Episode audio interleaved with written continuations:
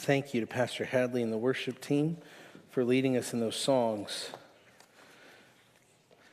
I don't know about you, but I have never really liked the week after Christmas. It is a weird week. Some people, myself included, often wrestle with an annual bout of a type of post Christmas malaise. All the hustle and bustle of the Christmas season, all the excitement and joy of Christmas Day are suddenly over, and we're left with cold weather and the long nights of winter. I honestly think the only real saving grace about this week after Christmas is the preponderance of college football bowl games. Most weeks out of the year, I would not care about the Pop Tart Bowl, but this week, I'll care about the Pop Tart Bowl. Today, particularly, is often a unique, interesting day. December 31st, the last day of the year. It's a day that many of us typically use to take stock of the past year. Many of us will consider how 2023 has gone with all its successes and failures. And then many of us will take an honest assessment of our present condition, particularly noting the areas of our lives that we are especially dissatisfied with. And then if discouragement hasn't completely overwhelmed us, we will make resolutions to do better in 2024. Some of us will even craft detailed plans so as to address these deficiencies in the weeks and months that lie ahead. We will strategize, we will scheme, we even make various purchases to help us accomplish these goals and attain these resolutions. Some of you might resolve to take better care of your health in the coming year. You'll commit to eating less fast food, perhaps joining a gym, even downloading a fitness app or two to your phone. You might even go full crunchy and get into essential oils. Who knows? Some of you might resolve to read more books in the coming year. You'll follow a book reading plan, maybe even join a book club. You'll resolve to expand your literary horizons and stretch your mental faculties by exposing yourself to authors and genres you haven't yet experienced. Some of you might resolve to spend more time with family and loved ones in the coming year. You'll realize painedly that you've devoted way too much time to your job, to your career, or even to your hobbies in this past year. Tragically, to the neglect of your spouse, your children, and your friends. And you'll seek to make amends while you still have time and opportunity to do so. Conversely, on the other hand, some of you might consider this coming year as the golden opportunity to jumpstart your career or get ahead in the next phase of your personal professional development. Excuse me. You'll resolve that this is the year you finish your college degree or pursue a master's degree or begin a doctorate program. You'll take those continuing education classes in your profession that will garner you yet another certification, perhaps another raise, another promotion, more prestige in the workplace. Whether it be bettering your health, bettering your mind, improving your relationships, jumpstarting your career, these resolutions are not necessarily wrong in and of themselves. There is indeed a way to cultivate all these areas of your life in a manner that demonstrates biblical stewardship and that glorifies the Lord, who has given you these good gifts and opportunities. But I don't want to talk to you today about these particular resolutions. The condition of your health is important. The condition of your mental faculties is important. The condition of your personal relationships is important. The condition of your workplace performance is important. But none of these, none of these are as important as the condition of your soul. None of these are as important as the condition of your soul. This week, Next week and the week after, we're going to embark on a three week study called Get After It God's provision for your growth. Get after it. God's provision for your growth. As we stand here on the last day of 2023, let me ask you what will you do with your soul in 2024? If you knew that this coming year was the last year of your life, and for some of you, it very well may be. what would you do with your soul in 2024? If you knew that you weren't guaranteed to see 2025, and newsflash, none of us are guaranteed to see 2025, what would you focus on in the months ahead? Now, to help you answer this question, I want to pose to you another question. What do you mean when you say that you are saved? Before we get any further, the title for today's message is the Bible's role in the believer's growth. The Bible's role in believers' growth. We're going to be all over the scripture this morning. We talked about New Year's resolutions. I want you to consider what you will do with your soul in 2024. But to answer that question, friend, let me remind you here's our second question What do you mean when you say that you are saved? Now, these two questions might seem disjointed and disconnected, but I promise you, to answer the first, you must answer the second. To answer the first, you must answer the second. For those of you who are Christians this morning, who have heard the call of the true gospel and have done what the Lord has called of you, in Luke 9 23, in Luke 14, and in Matthew, excuse me, Mark 8 34, You've denied yourself, taken up your cross daily, and have followed Christ. What do you mean when you call yourself a saved man or a saved woman? What does it mean that you are saved? I am convinced that if you understand the doctrine of salvation in the way that the scripture portrays it, you will be able to answer the question of what should you do with your soul in 2024. So let me ask you again, what do you mean when you say that you are saved? Many people understand salvation mean that you have escaped eternal conscious torment writhing under the righteous and holy wrath of God, an eternity spent in hell, in flames, chains, tears, and agony. And that's true. That is true. Jesus himself said in John 5 24, Truly, truly, I say to you, whoever hears my word and believes him who sent me has eternal life. He does not come into judgment, but has passed, has passed from death to life. So, yes, being saved does mean that you have escaped by God's grace the wrath that is to come. And now your eternal destiny is safe and secure in the hand of God. But there's more to it. If we were to press the issue further, what does it mean that you're saved? Some here might state that it means you have a change of allegiances, a change of families, a change of masters. And this is also true. For those of us who are genuinely born again Christians, because of God's saving work in our life, we read in Colossians 1:13 that he, God the Father, has delivered us from the domain of darkness and has transferred us to the kingdom of his beloved Son. You have been given a new allegiance. You've been moved from the kingdom of the evil one to the kingdom of the Lord Jesus Christ. You belong to him. Excuse me.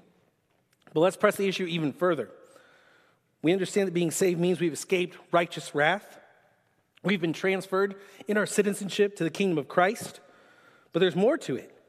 The Bible points out, and some would say this, that being saved means now we walk in newness of life. We must, of necessity, practice a new way of living. And this is also true. We are not saved by our works. We are only saved by the finished work of Jesus Christ applied to our account by the mercy of God. But once we are saved, we will walk in good works. We will walk in newness of life, which will be demonstrated by a transformed manner of living. As truly born again children of God, those who are genuinely saved will practice good deeds as a fruit of salvation. Titus 2 13 through 14. Our great God and Savior, Jesus Christ, who gave himself for us to redeem us from all lawlessness and to purify for himself a people for his own possession who are zealous for good works. Ephesians 2:10 sums this up beautifully. We are his workmanship created in Christ Jesus for good works that we should that which God prepared beforehand that we should walk in them. So this is also another aspect of salvation. You now do good deeds. You walk in obedience. You demonstrate the fruit of a transformed life. All of these are aspects of salvation. But I want you to understand today that it goes even deeper than these. More than escaping hell, more than having your allegiance transferred from Satan to Christ, more than now having the ability to walk in good deeds, fundamentally being saved means that you are a restored image bearer. You are a restored image bearer. You were saved. Friend, get this. You were saved ultimately to bring glory to God by increasingly reflecting the character of Jesus Christ. You were saved ultimately to bring glory to God by increasingly reflecting the character of Jesus Christ. All of us, from the oldest person in this room to the baby that was just born this morning, from Adam and Eve all the way down to us present and alive today in 2023, on the cusp of 2024, all human beings have been made in the image of God. Genesis 1 26 through 27. Then God said, Let us make man in our image and after our likeness. Let them have dominion over the fish of the sea and over the birds of the heavens and over the livestock and over all the earth and over every creeping thing that creeps on the earth. So God created man in his own image. In the image of God, he created him. Male and female, he created them. The Hebrew word for bearing God's image is a specific term that means you are someone who reflects the glory of one greater than you. Just as the moon does not have light in and of itself, but reflects the beautiful light of the sun, so you, as an image bearer, are called to, to reflect the glory of one greater than you.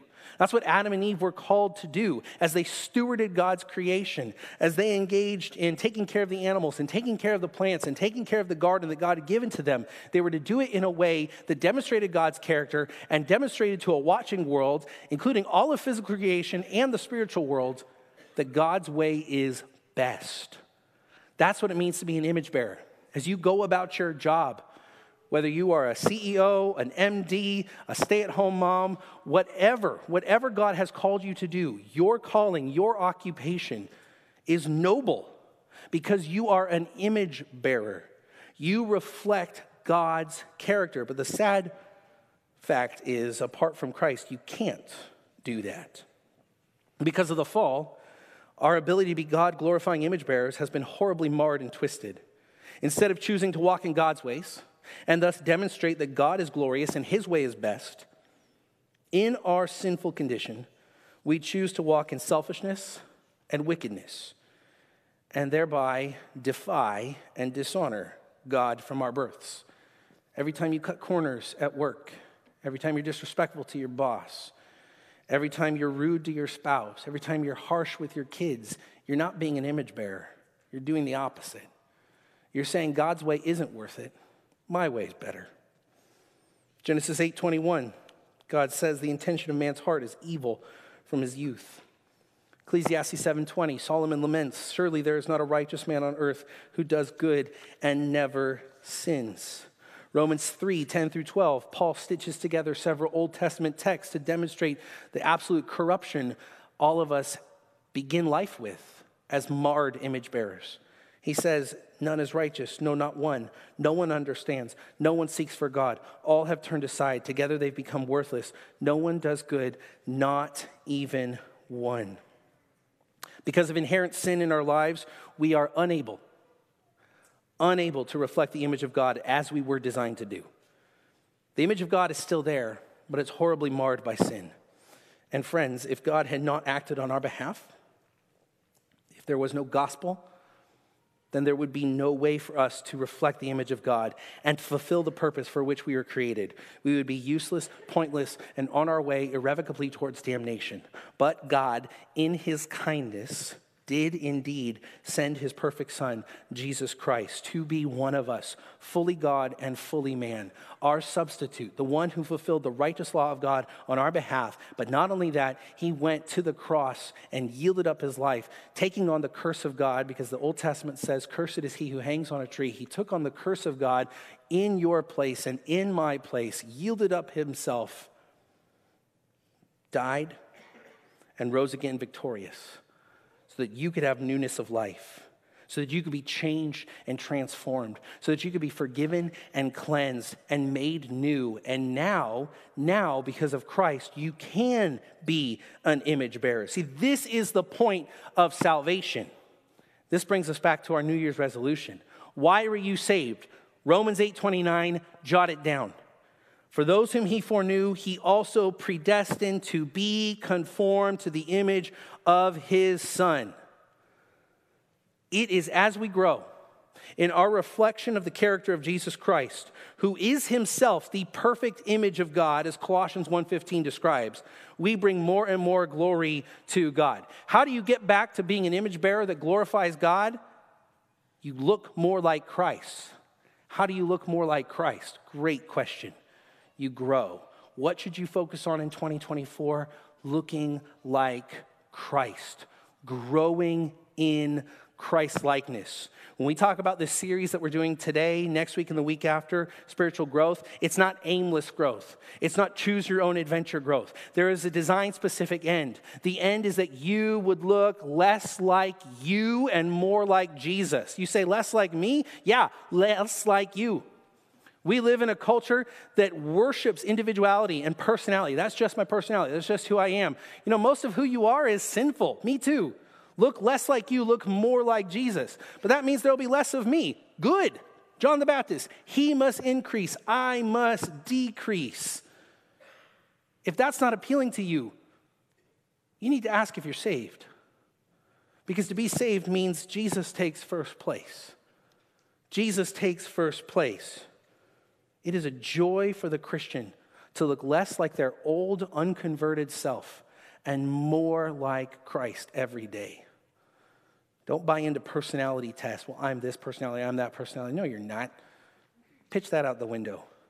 You're either lost in your sins or you're someone who's called to be conformed increasingly to the image of the Lord Jesus Christ. This is what you were saved for to finally be able to fulfill your created purpose, to be an image bearer of God, following in the footsteps of the perfect image bearer, Jesus Christ the most holy man who ever lived. To grow in Christ likeness is to grow in holiness. To grow in holiness is to grow in sanctification. Those three terms are synonymous with one another Christ likeness, holiness, and sanctification. This is what you're called to focus on in 2024, above all other pursuits. Forget dieting, forget reading a book a week, forget your career. If you do not make this your priority for 2024 to grow in the image of the Lord Jesus Christ, then you are categorically wasting your life. You're wasting your life. Christian, you are called to grow in Christ likeness. You are commanded to grow in Christ likeness. You must grow in Christ likeness. You say, I'm commanded? Absolutely, you are. This is how the Apostle Peter finishes his second and final letter, the last piece of inspired scripture that he would write before his execution by crucifixion at the hands of the tyrannical persecution of the madman Nero. Peter writes to his dear sheep, 2 Peter 3:18, but grow in the grace and knowledge of our Lord and Savior Jesus Christ. To him be the glory both now and to the day of eternity. For you grammar nerds, grow there is a present active imperative. You, right now, do this thing right now with no specific ending. Keep doing it until you die. Present active imperative.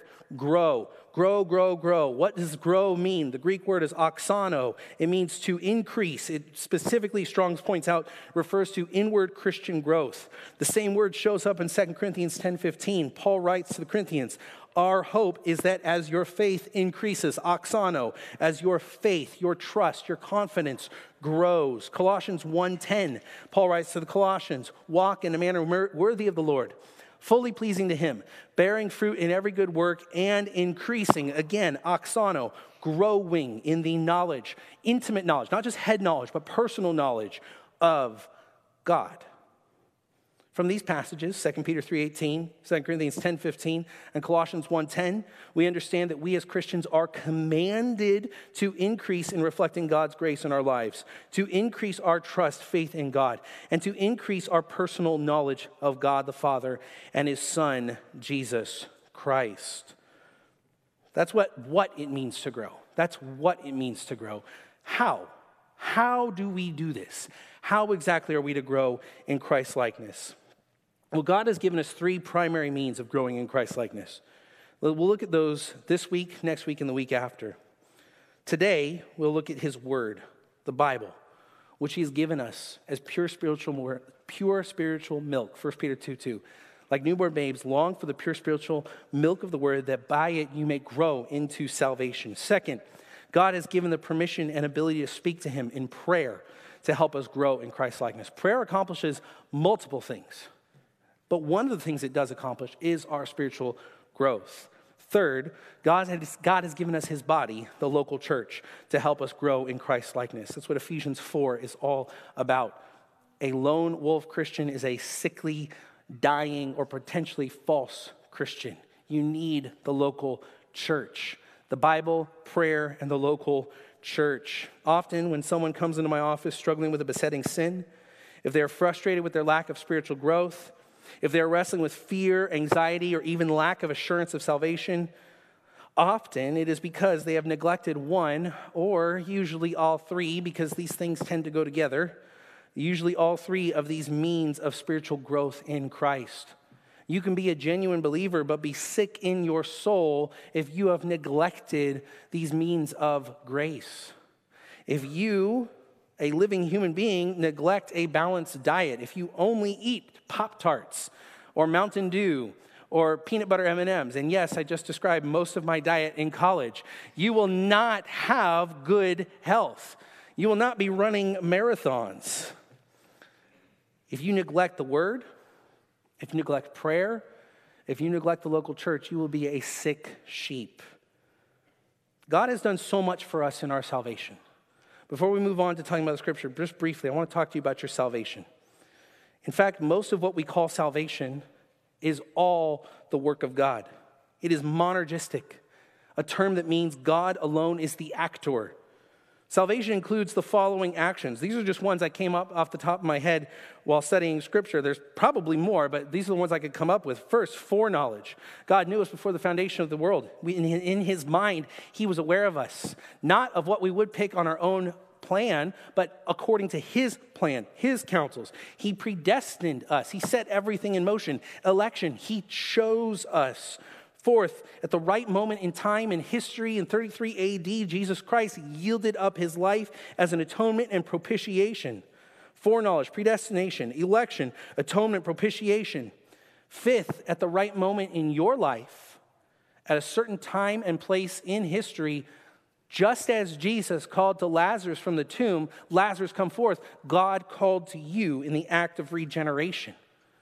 There was a moment you were dead, and then there was a moment where God said, Live, and you lived. Simultaneous with regeneration is justification. Regeneration is a spiritual corpse being made alive, justification is a guilty man being declared innocent because the righteousness of another has been applied to your account. Regeneration deals with life, justification deals with guiltlessness. With that is conversion, being moved from one camp to another camp being moved from the enemy's team to the Savior's kingdom. Regeneration, justification, conversion would have been more than enough. Would have been more than enough. All of those are the necessary outworkings of God's salvation. But there's another aspect of salvation that people have called the crown jewel of salvation that was not necessary. But God, because He is a gracious God and a kind God and a loving God, lavished on us this next aspect of our salvation adoption. Adoption. God didn't need to adopt you. Christ died for your sins. You could go free. And just like the prodigal son who came home, you could live as a hired hand. That's what he thought sitting there in the pig pen. I'll go back living as a hired hand. But what did his dad do? Luke 15. He runs to him, embraces him, puts the robe on him, the ring on him, kills the fatted calf. That's adoption. You were an orphan and God took you in and made you a full heir. Adoption. Simultaneous with conversion, regeneration, justification, adoption is positional sanctification. You are placed in Christ. You were, before your conversion, a filthy, wicked, wretched sinner. But now you are in Christ, covered by Christ as your head, as your leader. So when God looks at you, he sees the righteousness of Christ. He doesn't see your sin, he sees the righteousness of Christ oh, approximately 24 times in the first three chapters of Ephesians, Paul uses a prepositional phrase in Christ, through Christ, in Him, through Him. That's referring to positional sanctification. In Christ is where you live now and forever, because at the same time, 10, you were at the moment of your salvation sealed by the Spirit. You're preserved all the way to the end. Your eternal security is absolutely guaranteed. You will not, you cannot, I repeat, you cannot lose your salvation if you are genuinely saved. And if somebody comes along and says that that is a false teaching, they're not reading their Bible. They're not reading John 10 or Romans 8. If you are genuinely saved, you will persevere to the end because God has sealed you and secured you by his Holy Spirit. 11, which is our focus for this series, is progressive sanctification. We'll talk about that in a moment. 12, looking ahead, is resurrection. You will either die and be the first raised when God calls for his church to come join him in heaven, or assuming you live until the rapture, you will be called up into heaven. But your resurrection is absolutely guaranteed. 1 Thessalonians 4, 1 Corinthians 15, John 14, Jesus is coming back for you. Whether you're alive or dead, you will be resurrected. 13, glorification. When you get to heaven, in a moment, in a twinkling of an eye, you'll be transformed and changed. This old tent that breaks down, starts breaking down at the age of 25, and from what I'm seeing, it just speeds up like an avalanche, is going to be made new. You'll be glorified with a body like Jesus's. There's 13 aspects here, probably more if we sat down and thought, thought of them, but only one of these is not monergistic. Just take a moment. 12 of these are purely, completely monergistic. God does everything, He has done it all. He has accomplished it all. The error of the Roman Catholic Church and so many other false religions is thinking that you have to do certain things or jump through various hoops to accomplish these aspects of salvation or to maintain these aspects of salvation. That's a damnable lie. It is a lie to say that we add to these things. There's only one on this list, number 11, that we play any part in. And just as much as it is an error to say that we play an active role in any of the others foreknowledge, predestination, election, atonement, propitiation, regeneration, justification, conversion, so on and so forth just as much as in an error to say we play a role in those, it is also an equally heinous error to minimize our responsibility to grow in Christ's likeness. There was a false theology from the mid 1800s. It was pernicious theology infiltrating England called Keswick theology. You ever see it spelled out? It's Keswick, but it's pronounced Keswick. Keswick theology. Basically, the idea of, uh, you had to sum it up real briefly, was let go and let God. Just think about the truths of the Bible, and you will be made more like Christ. It denies, it denies the incumbent necessity laid upon you to grow in Christ's likeness. That theology has reared its head time and again throughout the decades. Most recently, uh, an author named Tullian Tchividjian, about 10 years ago, wrote a book called Jesus Plus Nothing Equals Everything, in which basically he neutered the second half of most of the Pauline epistles, saying all you have to do is just focus on the gospel and you'll grow in Christ's likeness, completely minimizing and sadly negating all of the commands to mortify sin, to cultivate holiness, to walk in righteousness, to grow in Christ's likeness.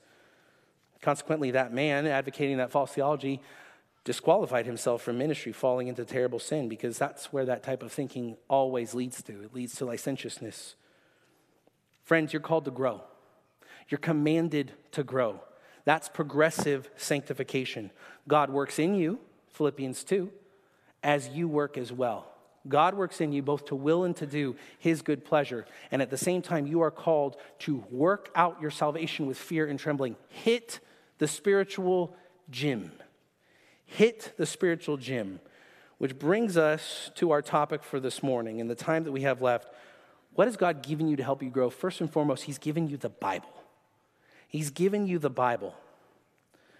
This book that you may have multiple copies of, this book that might sit unread between Sunday and Wednesday, Wednesday and Sunday, God has graciously given you this book so that you would, by it, grow into salvation. 1 Peter 2 2. Like a newborn babe who longs for the pure spiritual milk of the word, you should crave after the word of God so that you can grow more and more in Christ likeness. Help us understand the Bible. Let's ask and answer some questions. First and foremost, let's ask what does the Bible say about itself? Because the Bible makes claims about itself that no other book in all of creation makes claims of. What does the Bible say about itself? I want you to understand this in no unmistaken terms. The Bible claims to be inspired.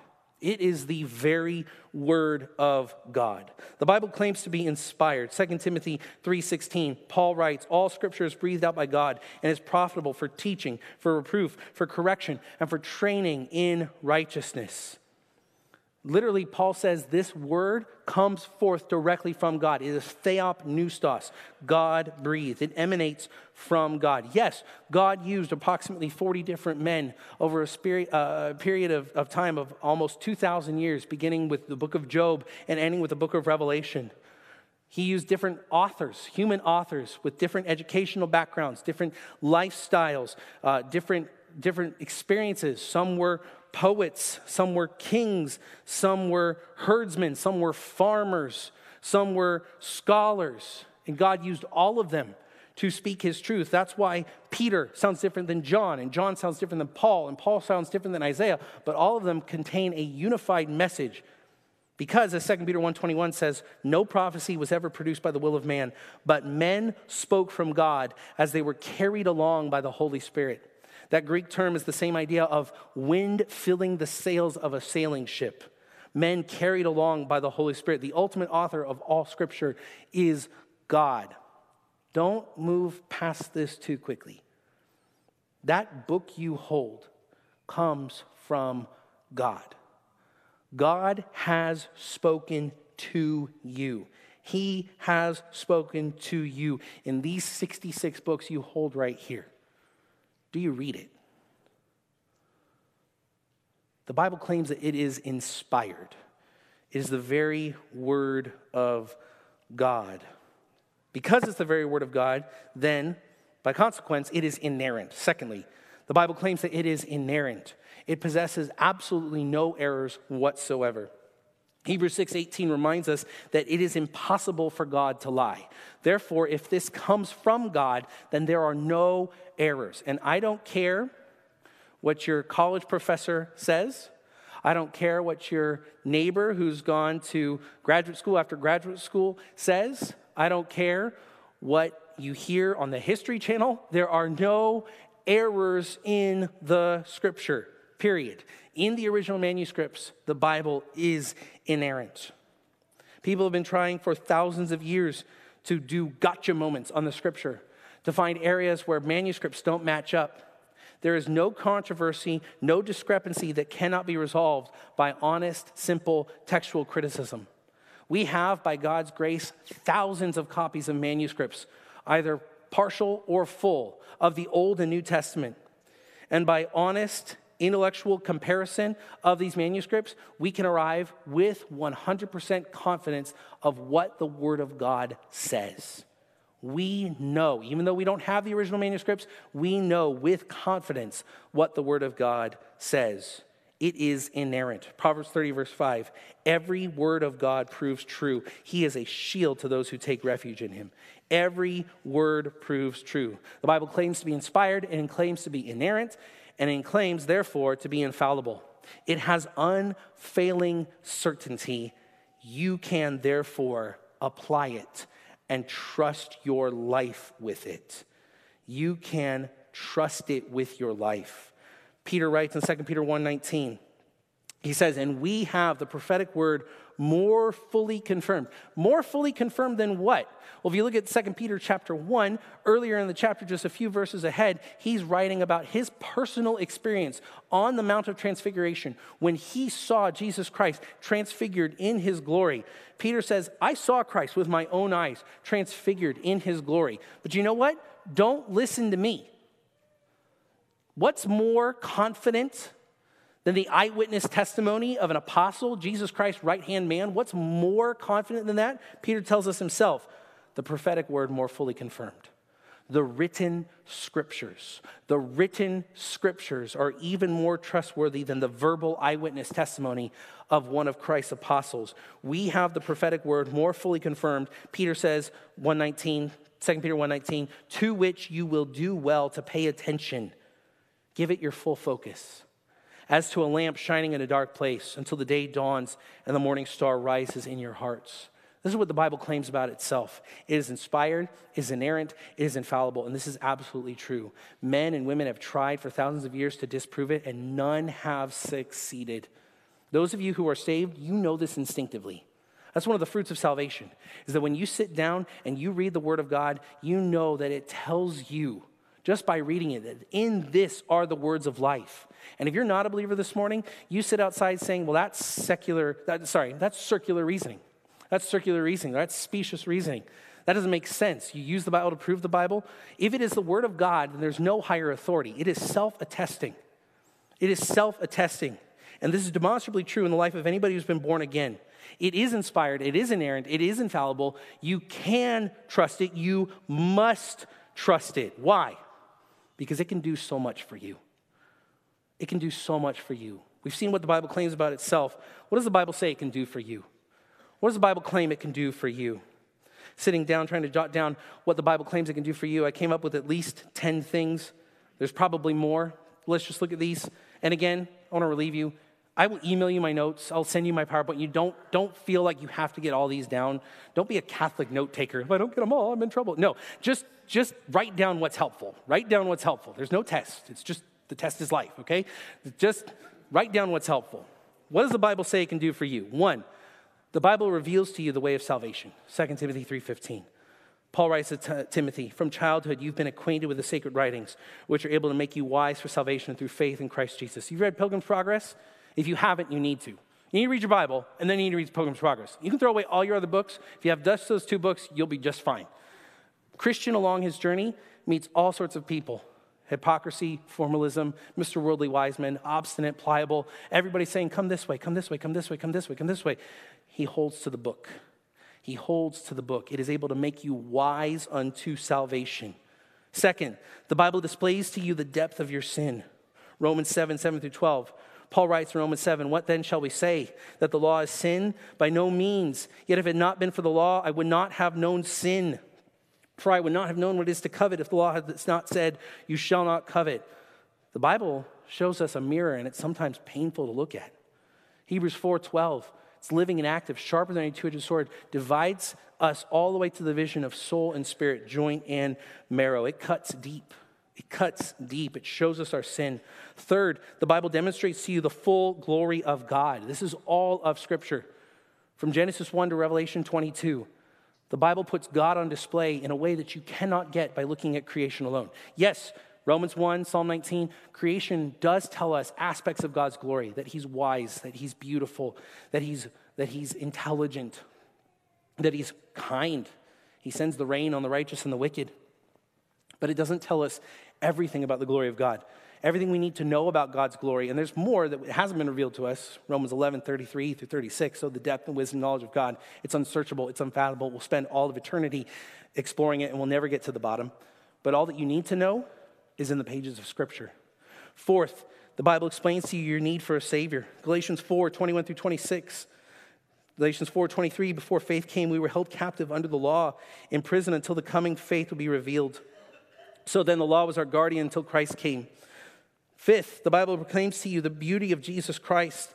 2 Corinthians 3 12 through 18. And 2 Corinthians 3, Paul sets up a contrast. The unbelieving Jews, when they look at the scripture, Paul says, there's a veil. They can't see the beauty of the Messiah. But for those who are born again, both Jew and Gentile who are born again, that veil's removed. And they see Christ as truly beautiful. If you're a Christian, the Bible proclaims to you the beauty of Jesus Christ. Six, the Bible is the instrument by which God brings about regeneration. Regeneration, salvation, atonement was accomplished at the cross and the empty tomb. The righteous life of Christ, the substitutionary death of Christ, and the victorious resurrection of Christ secured your salvation. But the moment of regeneration, God says, is brought about through the ministry of the word. 1 Peter 1:23, you have been born again, not of perishable seed, but of imperishable, through the living and abiding word of God. James 1:18 of his own will he brought us forth by the word of truth. Isaiah 55 God sends forth his word and it accomplishes the purpose for which he sends it. Why do you think we preach the Bible so much? I can't save you. Bart can't save you. None of your pastors or elders or shepherds can save you. God saves people through the ministry of the word of God. As Ezekiel the prophet prophesied the word, not his own words, because he would be a false prophet he did that, but he prophesied the word of God to the valley of the dry bones. What happened? God sent forth life. That's why we preach the word. Seven, The Bible teaches you how to avoid sin and instead walk in obedience. Psalm 119:9 How can a young man keep his way pure by guarding it according to your word? 8 The Bible instructs you in what is wise and what is foolish. Proverbs 6:23 The commandment is a lamp and the teaching a light and the reproofs of discipline are the way of life. 9 The Bible informs you in deep theological truth that you would otherwise be ignorant of. Psalm 119:18 Open my eyes that I may behold wondrous things out of your law. You would know nothing about the eternal counsels of God Nothing about angels, nothing about demons, nothing about the evil one, nothing about spiritual warfare, nothing about God's future plans, nothing about eschatology, nothing about the beauty of Christ and the local church if God had not revealed it to you in the pages of Scripture. 10, the Bible crafts for you a comprehensive worldview. How do you understand this world around you that God made? You read God's book. You can have PhD after PhD, you could be educated, you could study abroad, but if you are not looking at this world around you through God's book, you're a fool. I don't care how many letters you have after your name. You're a fool if you're not looking at God's world, God's way through God's word. 2 Corinthians 10:45 teaches us that our weapons of warfare as we know, Paul talks about that. It's the sword of the Spirit. They're not of the flesh, but have divine power to destroy strongholds. We destroy arguments and every lofty opinion raised against the knowledge of God. We tear down false worldviews and, in, in contrast, construct our real worldview according to the Word of God. That's what the Bible can do for you. And yet, sadly, you let it sit unread. You let it sit unread. The Bible is inspired, the Bible is inerrant, the Bible is infallible. The Bible can transform you. What kind of transformation does the Bible bring? Psalm 19, 7 through 11. We don't have time to walk through the whole passage. Let me just read to you these verses. Psalm 19, 7 through 11. The law of the Lord is perfect, reviving the soul. The testimony of the Lord is sure, making wise the simple. The precepts of the Lord are right, rejoicing the heart. The commandment of the Lord is pure, enlightening the eyes. The fear of the Lord is clean, enduring forever. The rules of the Lord are true and are righteous altogether. More to be desired are they than gold, even much fine gold. Sweeter also than honey and drippings of the honeycomb. Moreover, by them, by the scriptures, is your servant warned. In keeping them, there is great reward. Friends, the Bible changes the lost sinners in, in ways that nothing else in all creation can. It gives life to the sinner. It gives wisdom to the immature. It gives joy to the heart. It gives understanding to the soul. It gives the sinner the proper reverence, the fear of God, which is the beginning of wisdom. It gives the believer confidence in the unchanging character of God. That's verse 9b. It says, The rules of the Lord are true. Literally, it should be the rulings. The decisions of the Lord are trustworthy. In a world full of uncertainty and fake news and things you don't know if you can trust, trust God's word. It gives you certainty and a sure foundation. The Bible gives the believer a new sense of what is truly precious in this life. Verse 10 More to be desired are they than gold, even much fine gold, sweeter also than honey and the drippings of the honeycomb. You know you're saved when you cherish God's word, when it is precious to you when you don't let anything get in the way from your reading of God's word. When you prioritize your time in the word because it points you to God, not because, like a Pharisee, you're just merely puffing your head, but, but you read the word of God so that you can know the God of the word. And your Bible is precious to you for that end. That's when you say with the psalmist, it's sweeter than honey, it's more valuable than gold. It's more valuable than the wealth of this world, it's more enjoyable than any pleasure of this world. Verse 11, the Bible keeps the believer on the straight and narrow all of their days. It tells us of the dangers and sins that would destroy us. We are warned accordingly, and it directs us to the joy that only God can bring. What then must we do with the Bible? If that's what the Bible can do for you, what should you do with the Bible? Friends, you must read the Bible, you must study the Bible, you must memorize and meditate on the Bible. Do you know how many hours per week you look at your phone? How many hours per day? Do you get that report? Mine always comes to me on Sunday mornings in the middle of church, and I always feel convicted. Get that notification. You spent X amount of hours this last week per day looking at your phone. What would your Bible say if it gave you the same type of report? If your Bible could give you that same type of report, you spent X amount of hours per day looking at your Bible, what would it say? 0.02? 0.5? One hour a day? You must read the Bible, You must study the Bible. You must memorize and meditate on the Bible. Frankly, everything up till now has been introduction. What do we mean, read the Bible? What do we mean, read the Bible? I want to give you five ways you should read the Bible. You must read the Bible humbly. You must read the Bible humbly. If you come to the Word of God thinking that you know better than the Word of God, be wary. You're in company with men like Nadab and Abihu. The Bible does not yield its treasures to proud men, one preacher has said. It does not yield its treasures to proud men. It does not yield its treasures to lazy men. You do not sit in judgment over the scripture. The scripture sits in judgment over you. You submit to whatever the scripture says, no matter how painful, no matter how difficult. If you are convicted by a clear reading of scripture to do something or to emulate something, you do it. You cannot be holding on to unconfessed and undealt with sin as you approach God's holy word. Uzzah was killed for less. This is God's precious word that He's exalted above His name. And some of you will look at horrible images on your computer or your phone, feel convicted, but not really deal with the sin, and then go read your Bible. Be wary. You must submit to learning God's truth God's way, recognizing that His truth does not yield itself to proud people or to lazy people. You should read the Bible humbly. You should read the Bible every day. You should read the Bible every day. Ryle points out the Israelites in the wilderness could not live on yesterday's manna, with the exception of the Sabbath day. They had to collect fresh manna for every day. So too should be your reading of the scripture. Don't live on yesterday's devotions. Don't live on yesterday's devotions because the evil one doesn't take a day off. He doesn't take a day off. He is barraging you, whether you recognize it or not. He's the accuser, the slanderer, the tempter. Fill your mind with the sword of the Spirit. Read the Bible every day. Don't live on yesterday's manna. You should be strategic about the time and place in which you read the Bible. It's called, a, it's called a quiet time for a reason. Try to find a place and time in which distractions are limited and minimal. Give God the best of your focus. My college pastor said that his discipler told him over and over and over again it's better to live on it than sleep on it. Now, if your only choice is do your devotions in the evening before bed or not at all, then do your devotions in the evening. But if you have the option to do them in the morning versus do them in the evening, as a pastor, let me just tell you, do them in the morning. It's better to live on it than to sleep on it. Have a notepad with you. When intrusive thoughts and distractions or tasks, oh, I got to get this at the grocery store, or I need to say this to this friend, just jot it down on an open note on your phone or notepad next to you so you can get your attention straight, right back to the word. The evil one is right there looking to distract you and to pull you away from studying the scripture. Fourth, you should love your physical Bible. Apps are great. I love the ESV app.